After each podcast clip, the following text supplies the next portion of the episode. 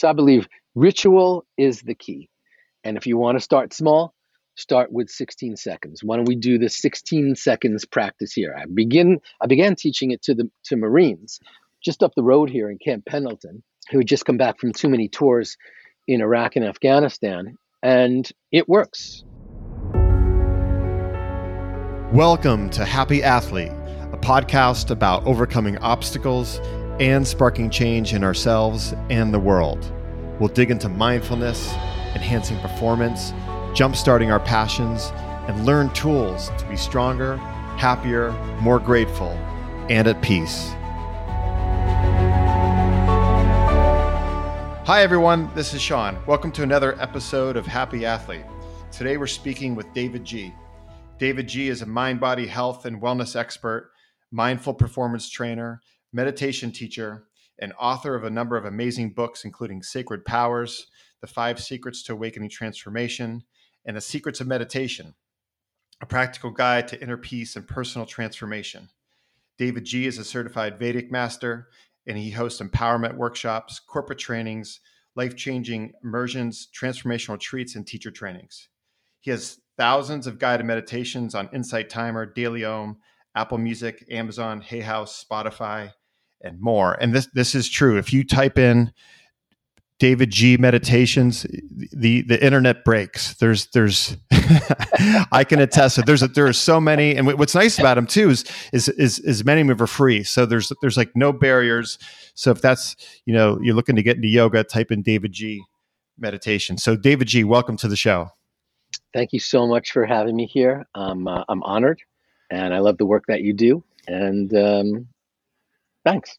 Yeah, I well, I appreciate. It. I appreciate you taking the time. Very grateful for that. And um, a, a, little backstory on, on on how I met davidji. Um, I, w- I was running a teacher training down in Tulum. This is probably about 15 years ago, and I was I was teaching over yoga for about five years at this time. But I was just 100 percent just power yoga. That's all I needed. Power yoga that'll take care of my mind.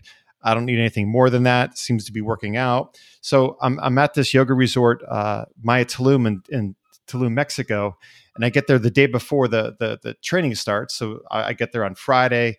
My training starts on Saturday, and I walk by the yoga room and I look in there and there, there's like, I don't know, 60, 70, 80 people sitting around meditating. I'm like, whoa.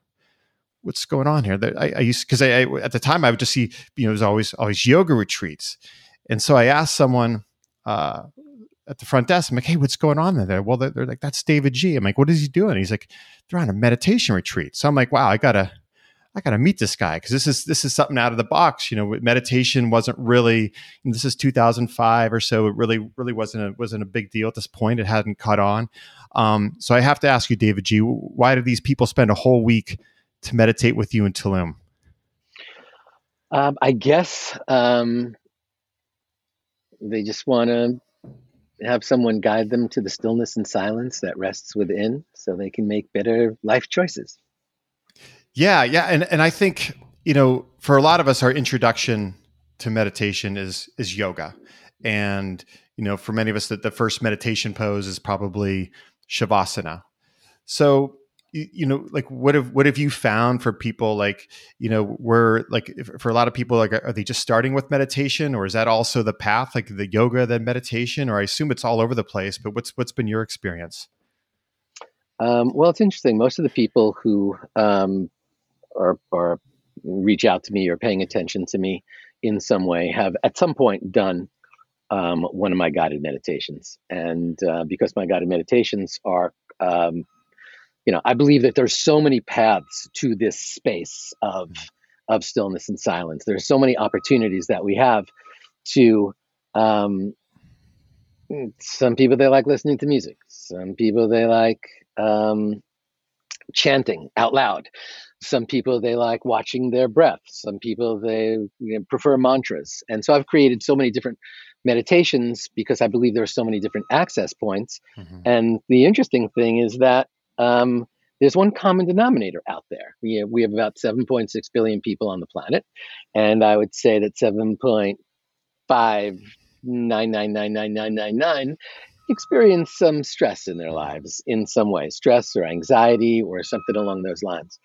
And um, so there's a tool, there's a pathway. Um, whether you take it in a purely secular, de-stressifying direction, or whether you want to take a journey connecting to your higher power or your source, something along those lines. Hmm. That's great, and you know, and I, I wanted to mention, you know, you know, picking up on, on my story about meeting you in Tulum and because I wasn't really sold on, on meditation at this point. And then I and then I met you and I'm like, wow, something something must be happening here. So I, I picked up your book. Here it is right here. Secrets of Meditation, which if you know if you're new to meditating or if you just want to like, you know, read about it, like reinforcing what you do is, is, is so so healthy. Um, check it out. But I, I remember in the book you talk about like the part of your journey in meditation and you're working in New York City in, in, the corporate world, the finance world. And I think you describe it as, as you're sleepwalking through life. And that even though it seemed like you, you, you had it all, like being in New York and, you know, being all part of that. Um, but you actually said that you're, you're miserable. So can you take us to that part of, part of your, uh, your meditation journey? Yeah. So, um, so I started meditating when I was in college. It was an experimental Asian studies course. Um, there were uh, 12 of us in this class. Um, we sat in a circle during our class. Um, our Zen master stood in the corner uh, observing us or guiding us. Um, when we were meditating together, we were instructed to raise our hands when we had a thought. In his hand, he carried an 18 inch bamboo stick known as a keisaku. And so when we raised our hands, he would come over and thwack us on the back. So I only lasted in that, that, that school of meditation that actually I dropped that class after about three weeks because I was like, you know, it's really great, but I can't handle the dude who's hitting me with a stick.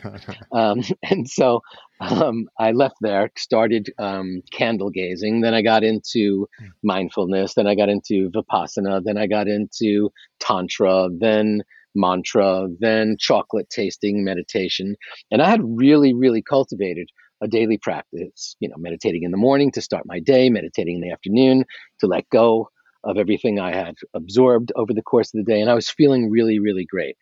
And then I got involved in the corporate world. And as I got deeper and deeper into the corporate world, I began making compromises of my free time. And I started viewing meditation as my free time. And ultimately, I realized I had given up my morning meditation practice for an early morning train ride into the World Trade Center. And I'd given up my evening practice for a, a nice big glass of scotch and what I also realized uh, that balance was gone in my life.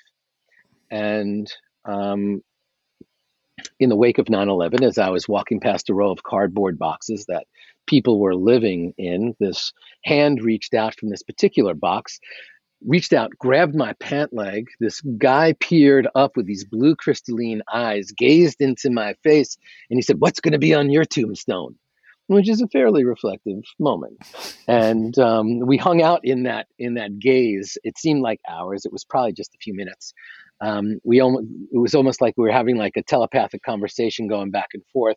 But when he released my leg, I realized that I was hyperventilating. Tears were streaming down my face.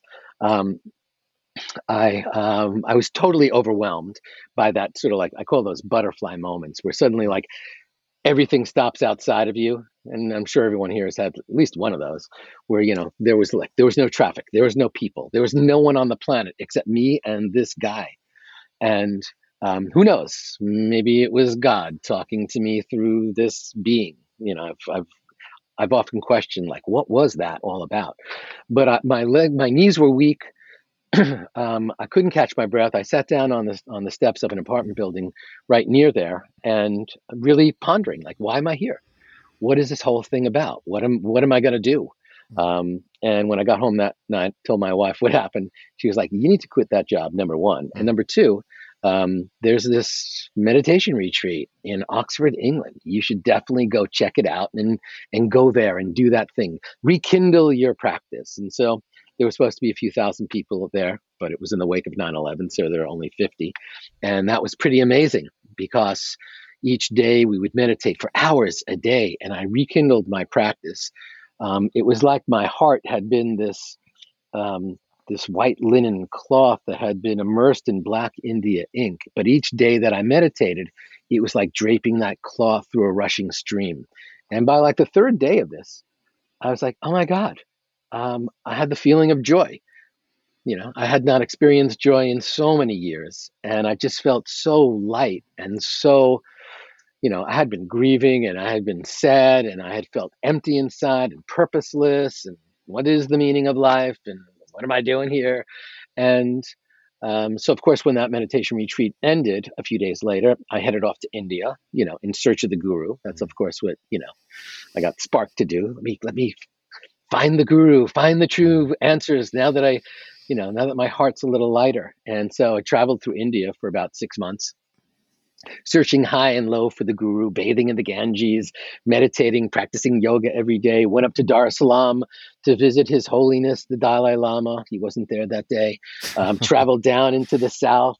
Um, reading the Bhagavad Gita and like doing all the stuff, you know, lighting incense and, and doing a lot of prayer and visiting temples. And suddenly I realized that the guru rests inside, that the answers to probably every question we could ever ask ourselves rest inside of us if we can only quiet the fluctuations of our mind. Then we can hear our heart whisper. Then we can hear the divine or God or whatever, something, your higher power, you know, talking to you in that way. And um, so I raced home um, from India. Well, I don't know. I, I raced to the bus station, waited 20 hours for a bus, then took a 25 hour bus to Mumbai. Uh, then waited in the airport for another 20 hours. That's how you so, race home from flew India. home for 20 hours. So there's no like racing. Um, but a few days later, when I got home, um, I was like, "That's it. I love meditation. You know, I, it's it's so perfect for me. I think I'm just going to really um, reflect on that on that one statement that I had read in that ancient book, the Bhagavad Gita, chapter 2, verse 48, when Arjuna, the greatest warrior of all time, is talking to God and he's saying, like, how am I supposed to walk through the world? I'm at a crossroads. I don't know where I am. I don't know where to start. How am I supposed to live my life? You know, the you know, God responds to him, Yoga sta kuru karmani. Yoga kuru karmani, which means yoga sta, establish yourself in the present moment, kuru karmani, and then perform action. And I was like, yeah, that's it. I'm going to get still and then I'm going to be brilliant. And that's how I'm going to live my life. That's going to that's going to be like my starting point for every single thing that I do. And after a couple of months, a few friends of mine came to my house for an intervention Mm. and they were like, dude, all you do is sit around and meditate. You don't come out, you don't play with us, you don't go anywhere, you just sit and meditate. And I was like, I know. Isn't it amazing? Isn't it great? and they're like, uh, no, it's a little dysfunctional. And, um, you know, you're the guy with like yoga sta, kuru karmani. Yeah, get still. But then you got to perform action. So, you know, you can't live in a cave. You have to like, you know, respond to the world with reflection and self inquiry and a little bit of stillness, and then take bold steps. And so I said, okay, what, what, what should I do? They said, you need to get certified to become a meditation teacher. And I was like, oh, come on, I'm from New York. I don't care about anyone else's meditation practice. and they were like, no, no, no, no. This isn't about, you know, being altruistic. This is about really raising your practice to the next level. And if you really want to learn something, learn to teach it. So I headed out to California, which is where I am right now never left actually.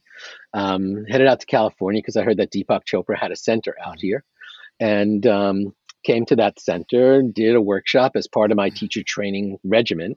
Um, on like the second day, he approached me and asked me if I wanted to, um, you know, everybody had introduced themselves, and you know, they said, "Well, what do you do?" I said, "Well, I'm in finance, mergers and acquisitions. I turn companies around."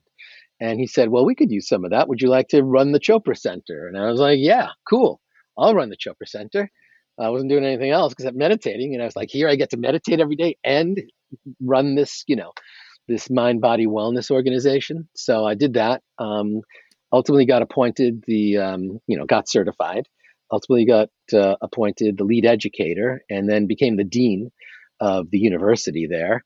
And taught hundreds of thousands of people around the world, traveled with Deepak and his partner David Simon, and uh, it was probably the you know the greatest apprenticeship I, that I that I could ever have, and because it exposed me to so many people, and teaching them meditation, getting their feedback, why it stopped, why it didn't work, what are best practices, what are worst practices, what's the science, what's the mechanics, all those pieces.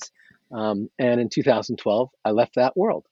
You know, I said, let me bust out on my own. Let me travel the world teaching people um, to meditate. I don't have to force it on anybody. If someone's having stress or anxiety in their life, let me show up and share that. I got a chance to teach in hospitals, work with the Marines, started working with cops, started working in the corporate world. I had left the world of mm. finance, and here I was with Bank of, Bank of America and Merrill Lynch and AT&T and Facebook, teaching those teams how to connect to the stillness and silence that rests within. So beautiful journey. I launched my own teacher training after that, um, certified hundreds of people um, to be meditation teachers and like that's what my life is. I teach people all the different ways techniques um, tips and tools to pretty much become the, the best expression of themselves. So that's my my story in a nutshell. Mm.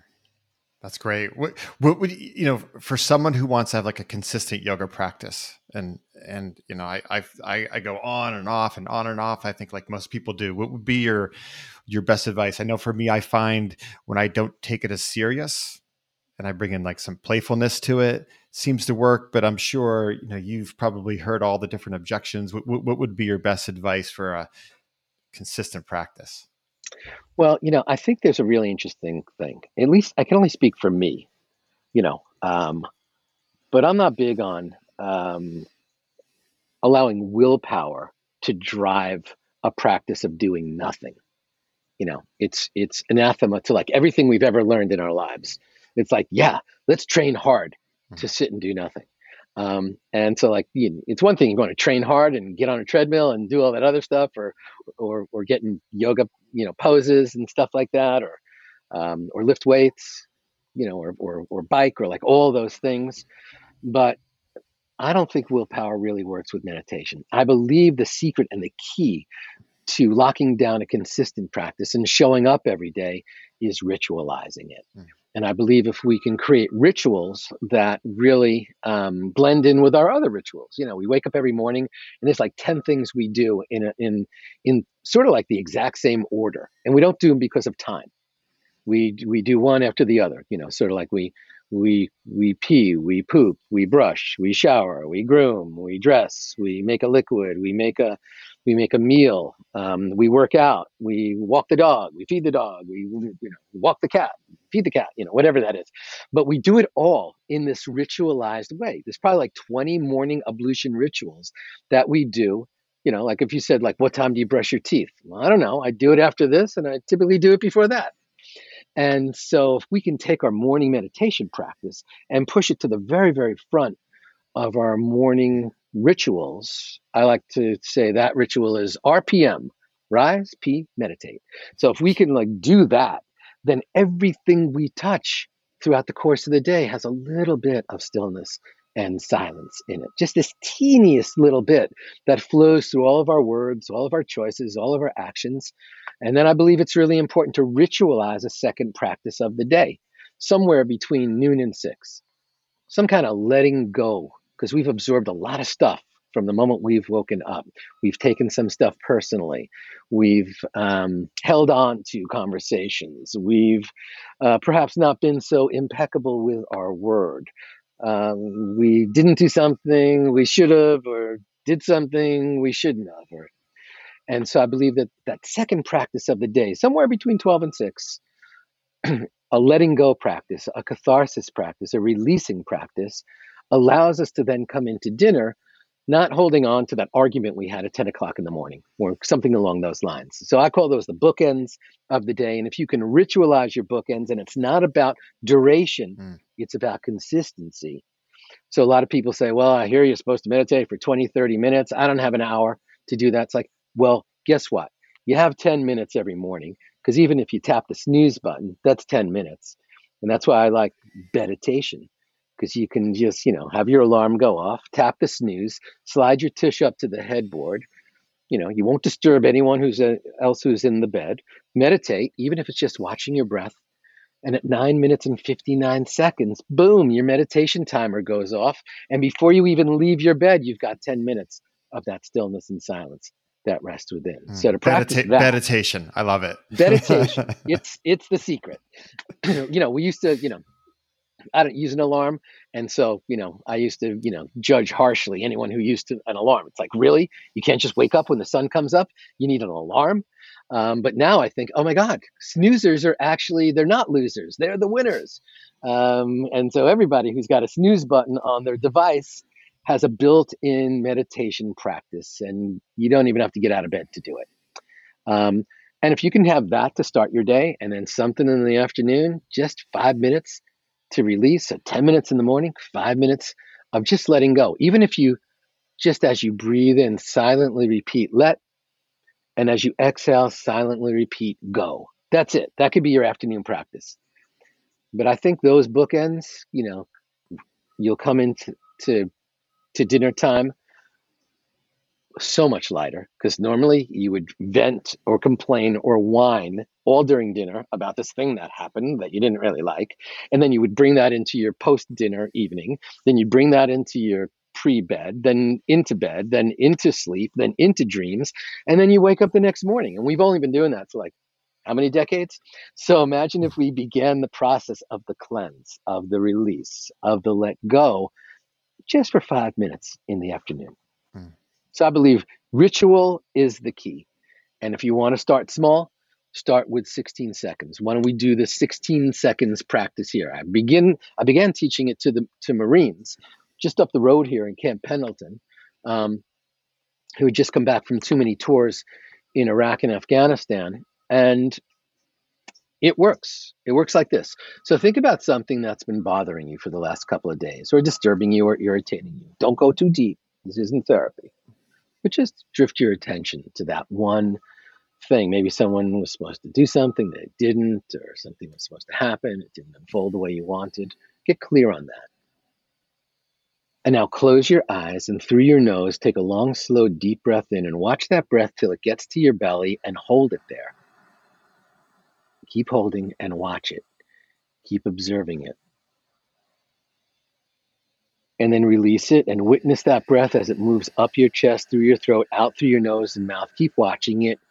Keep exhaling. Keep observing it. Keep exhaling. Allow that breath to dissipate into the ether. And now breathe normally. And when it feels comfortable, open your eyes. And that was 16 seconds. Mm-hmm.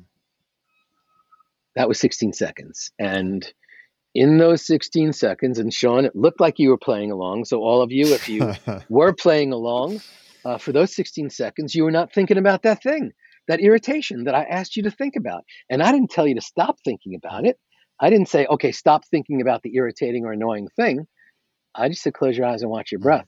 Yeah, I, I wasn't even so thinking about our interview right now. It was just, it was quality, you know, like yeah. with the quantity. I was just, it's, and then I came back. I was, whoa, I'm, I'm in an interview.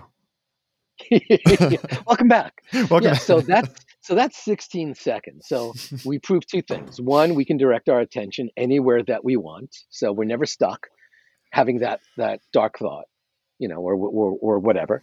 Um, and number two, we introduced a pattern interrupt, a break in the action, and we used our just watching and observing our breath.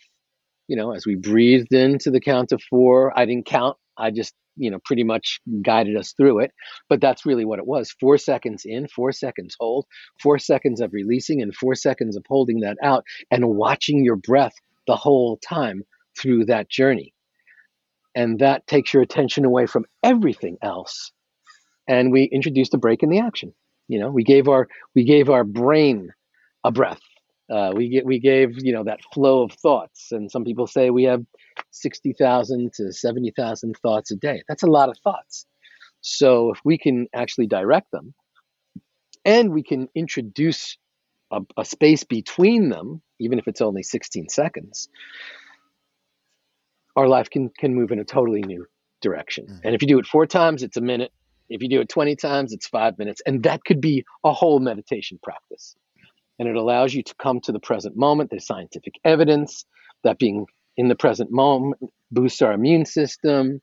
Um, it, lowers our heart rate. It lowers our blood pressure. It increases our the gray matter in our hippocampus, which is memory, learning, spatial orientation, hand eye coordination. It shrinks our amygdala, which is our fear center, our anger center.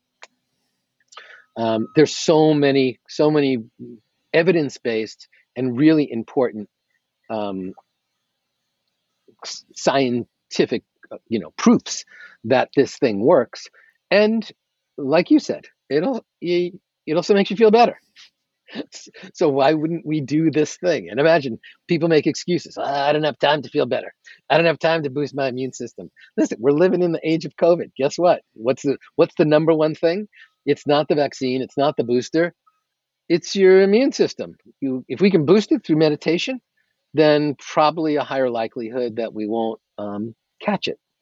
And I'm not saying I'm not against vaccinations or boostings, but imagine no equipment necessary. You don't have to make an appointment for this one. You just have to make an appointment with yourself um, and and ritualize it. So I'm a real fan of using this tool um, to help us maintain um, relationships, to help us uh, be healthier, to help us sleep better at night, to uh, to help us be a little more patient, to help us be a little more forgiving and accepting, and to help us make better decisions. Mm-hmm. You, you, talk about in the book, and this this really like popped out of me. It was, it was in the Secrets of Meditation book where I, I, believe if I have it right, like some of us are like emergency meditators. Like we'll meditate, like uh, you know, I'm all stressed out, I'll meditate. But you talk about uh, looking at it, coming back to the rituals, like preventative medicine, like brushing your teeth to prevent cavities. Can, can you expand upon that because that really just makes a lot of sense versus waiting. Maybe I can actually prevent how I react by having a consistent meditation practice. Yeah, so perfect. I call them crisis meditators. Crisis, that's it. Most it. people most 85% of the planet are crisis meditators. Um, you know, they're like, they don't meditate. Uh, they heard about it or they tuned into an app or something like that, or, you know, they were freaking out and someone taught them to breathe or something like that. But that's like 85% of the planet. You know, the other 15% are people who've never meditated in any way um, or people who are supposed experts in that. But, you know, most people are crisis meditators. And, you know, a crisis comes and that's when you suddenly start praying.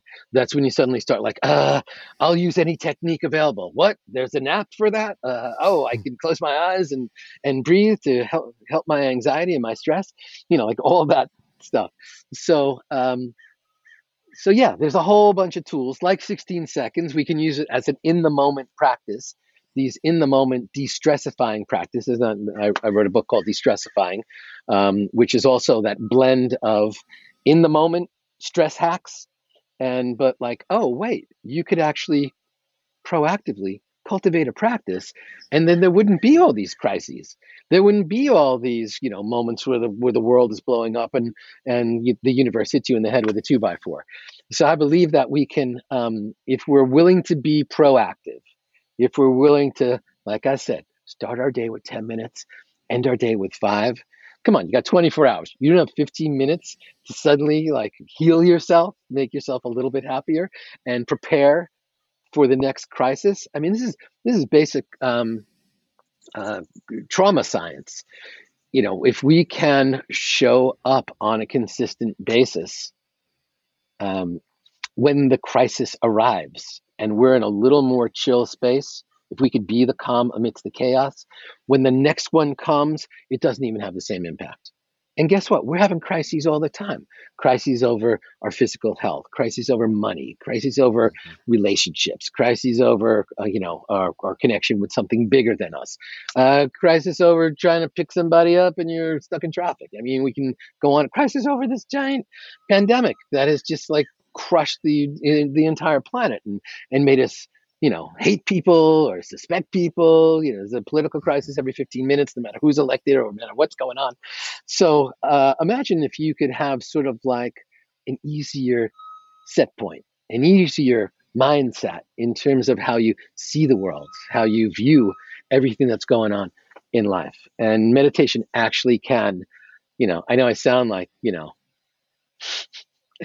like a homer on mm. on meditation. It's just like you know, meditation can do this, meditation can do that. It's just a tool. It's not a religion.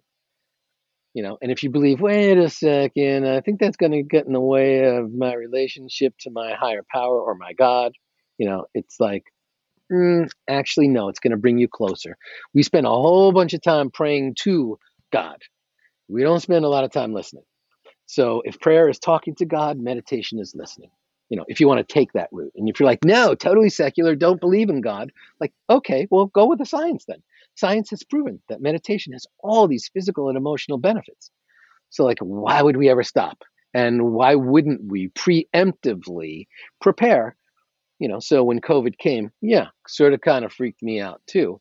But I didn't curl up in a fetal position for two years. I was like, oh, guess what? Now we're doing this on Zoom and Zencastr and podcasts, and let's you know let's let's bring it. Let's connect to even more people because we can virtually and digitally than I ever could in person. You know, my in-person events at most, you know, maybe you know a couple of thousand people, but digitally, it's the entire planet. So um, rather than me feeling like, oh my god, I'm so scared, I'm gonna die it's like, you know what? Until then, let me see if I can share meditation with as many people as possible. Mm. Uh, hey, final question. I, you know, like right now, I know a lot of people like, you know, how can I make impact in the world? How, how can I make change? Um, how does meditation, because I know you talk about this in the book about taking care of ourselves, working on ourselves. How does meditation work in that capacity? Well, medica- meditation is not medication. Meditation is the ultimate um, self care tool. How can we serve the world? By, by, by serving ourselves, by taking care of ourselves. If we're um, emotionally exhausted or if we're caregivers and we have caregiver fatigue, mm-hmm. um, then we're not we're not helping anybody. Mm-hmm. We're not helping ourselves, and we're not helping those around us. So we need to, um, you know, there are certain pillars throughout all ancient civilizations, um, pillars of health. You know, their diet, sleep, exercise, and meditation. I would say those are like the four, um, the four pillars or the four legs of the stool that each of us needs to just put some attention on. I'm not going to tell you what to eat or what not to eat, but I will tell you that, you know, the more sleep we have, the better we are. Uh, we'll tell you that if we can replace chips on occasion with a celery stick, we'll probably end up going to be, you know, it's a little better for us. If you can um, have a have a 10 minute or five minute meditation before you start drinking, probably you'll drink a little bit less and maybe you'll be a little more mindful in that process. Um, if we can uh, get some kind of exercise, even if it's walking in nature or taking a little extra loop with your dog when you're out there, um, or making snow angels since we are in, in winter, um, then then do that thing. And I believe meditation really rests at the core of some of these, you know, really important uh, teachings. And I believe, you know, there's uh, there's this ancient um, teaching in, in Japanese known as ikigai, I K I G A I, ikigai, which means um, waking up to joy. Can you wake up every day and be in joyful mode? And I don't mean just like woo woo, kooky, dolphin, mermaid, angel card whispering joy, but can you be like, it feels so great to be here. Let me see what I can let, let me see what I can bring today. And ikigai says there's essentially four components um, and if we can uh, have some kind of divine convergence of those four components, if they can, if they can overlap in some way, all four of them, then that's our ikigai. That's our that's our sweet spot of like what we're supposed to be doing here. So the first thing is identifying what you love. What do you love to do? you know, what when you're doing it, do you just feel so lit up? The second is what are you good at? What's the thing that you're really really good at? Maybe you were born that way or maybe you've cultivated that like but what are you really good at? Thirdly um, what does the world need or what do others around you need? Or how can you know is, is there a benefit to others by this convergence? And lastly um, can you be compensated for it? Either by rewards that are not monetary but you know um, you know ideally you can get paid to do the thing you love, the thing you're good at, and the thing that serves others. So if you can like, you know, think of a diagram with those four spheres coming together, you know, where they overlap, because usually one or two of these is always in play in our lives, but is it all four? And so then we ask the question, like, why are we here? Well, if I can do what I love and I can, um, and, and it's serving some some something outside of myself, some some group or some person outside of myself. Um, if it's if it's something I'm really good at, so it really feels good to do it, um, and I can somehow get compensated for it, you know, that's perfect. That's perfect. And you know, you may weave between three. Maybe there's a lot of work because I do a lot of scholarship work and a lot of you know cause work where there is no financial compensation, but I'm feeling so fueled and so filled by doing that. Um, you know, such as teaching, working with cops, teaching in prisons, um, you know, teaching healthcare workers, you know, not a lot of cash flow coming back my way from that. But you know, it feels so. You know, it's it's doing what I love. It's doing what I'm good at. Um, I know it's serving others, um, and the reward is so deep. So I think, um, and that allows me, you know, doing that work allows me to then organizations that have the funds and have the resources and and and can pay me allows me to do that work as well. And so I think we can all pretty much be in that space. Hmm. That's beautiful. Where can where can they find you? Where can they meditate with you? Instagram, website? Oh, there are so many places. You can just like if you have a if you have a device, um, whether it's Amazon Prime or Apple Music or Spotify. Uh, yes, my music still is on Spotify. Uh, my meditation is still on Spotify. Um, so much drama over so many different things.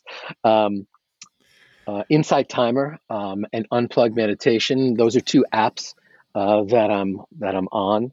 Uh, I also have, um, you know, a community known as the Mind Shift membership, where I have, you know, put about 600 of my um, my favorite meditations. I've curated that and remastered those, um, and we do videos and guest teachings and live webinars.